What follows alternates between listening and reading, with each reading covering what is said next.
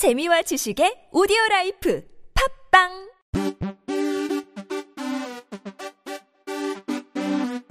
지금은 지금은 지금은 그냥 들어.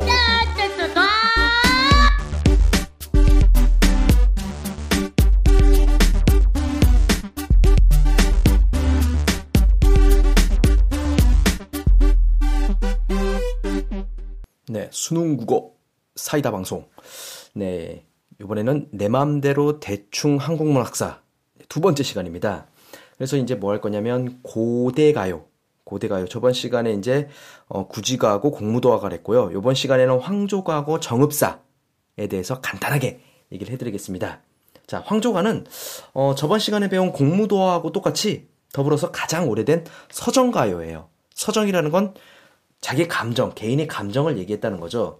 어, 이건 유리왕이 지었는데 어, 유리왕은 고구려를 세운 사람이 누구죠? 고구려를 세운 사람. 고주몽이죠, 고주몽. 자, 주몽의 아들이에요. 그러니까 유리왕 두 번째 왕이죠. 고구려의 두 번째 왕.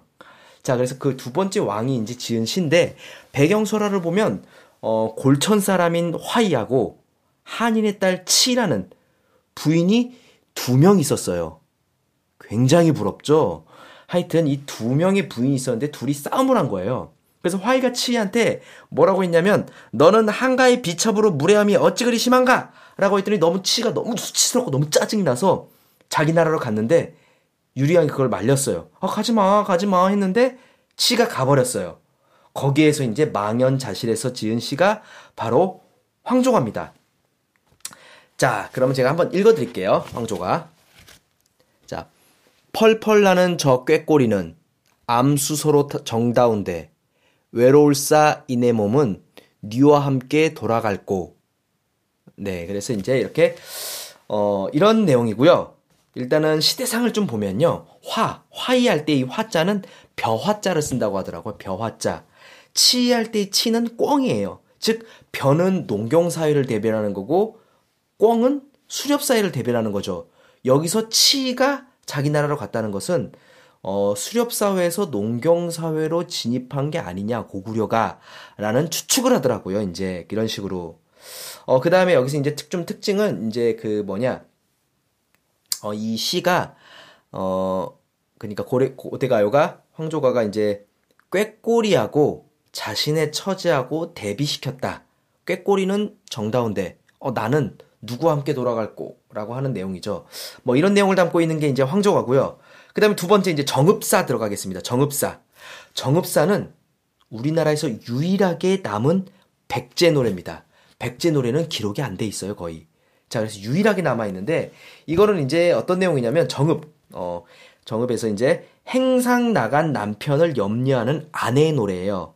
행상 저기 뭐 장사치로 이렇게 쭉 나갔는데, 남편이 이제 멀리 떠나니까 아내가 걱정하는 노래고, 어, 이제 어떤 설화로 따지면 그 자리에 망부석이 있었다는 그런 것도 전해지더라고요. 고려사에서 보면요.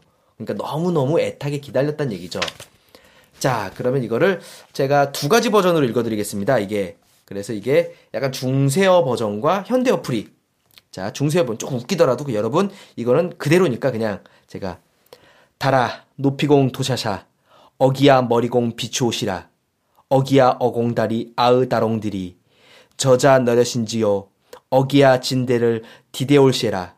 어기야 어공다리 어느 어느이다. 놓고시라. 어기야 내 가는데 점긋을 세라. 어기야 어공다리 아오다롱디리 자 제가 이렇게 한 것은 어, 아마 여러분들이 문제로 볼 때도 이런 식으로 돼 있을 수도 있어요. 그 다음에 이제 현대어 풀이로 제가 보면요. 현대어 풀이. 달님이시여. 높이 높이 돋우소서. 아 멀리 멀리 쥐, 비추어 주십시오 어기야 어공다리 아오다롱들이 님은 시장에 가 계시옵니까? 아 진곳 디딜까 두렵습니다. 어기야 어공다리 어느 곳에서 놓으십시오. 아 내가 가는 곳이 날이 접을까 두렵습니다. 어기야 어공다리 아오다롱들이 라고 해서 지금 달한테 기원하죠. 어, 달에게 기원하는 어, 그런 노래가 이제 바로 정읍사인데 여기 지금 어기야 어공다리 아오 다롱디리 이 후렴구가 있거든요. 이거 후렴구는 그냥 음악을 맞추기 위해서 만든 건데 이걸 제외하면 평시조 사음보 3장 6구 양식과 유사합니다. 그래서 이게 후대에 전달이 된 게 아니냐라는 그런 얘기가 있고요. 어, 여기서 좀 논란이 되는 건 뭐가 있냐면 진대예요, 진대. 재밌는 건 진대. 진대는 그안 좋은 데거든요. 안 좋은 데인데 첫 번째 해석은 그러니까 안 좋은 데, 안 좋은 데 가지 마라. 안전을 기원하는 마음이라고 보는 경우도 있고요. 그 다음에 이 진대가 그 당시에 화류항, 기생들이 모여있는 지금으로 따지면 유흥주점이죠. 그래서 질투하는 마음이 아니냐. 이 새끼 너 이상한 데 노는 거 아니야? 라는 그 질투하는 마음이 아니냐.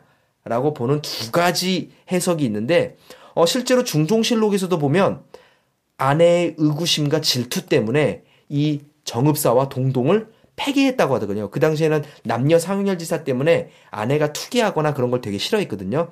그래서 폐기했다고 하는데 어느 정도 신뢰성 있죠. 그런데 이제 보통 해석은 어, 안전을 기원하는 아내의 사랑 노래로 보는 게 더 가깝죠. 자, 그래서 문학은 여러 가지 해석이 가능하거든요. 여러 가지 해석이 가능한데 여러분 이렇게 진대를 안전 기원의 사랑의 노래로 볼 수 있고 유흥주점에 가는 남편을 지금 질투하는 노래로도 볼 수 있는데 여러분 생각해야 될 것은 그 해석하는 마음은 자신의 마음을 반영한 거예요. 저는 어 그냥 사랑의 노래로 보겠습니다. 왜냐면 저는 순수한 사람이니까요. 하여튼 어찌됐든 이렇게 해서 고려, 고대가요. 자 이렇게 황조가와 정읍사 이 두 개를 이제 마치고요. 다음 시간에는 이제 뭘 할 거냐면 향가에 대해서 한번 들어가 보겠습니다. 여러분 오늘은 여기로 마치겠습니다.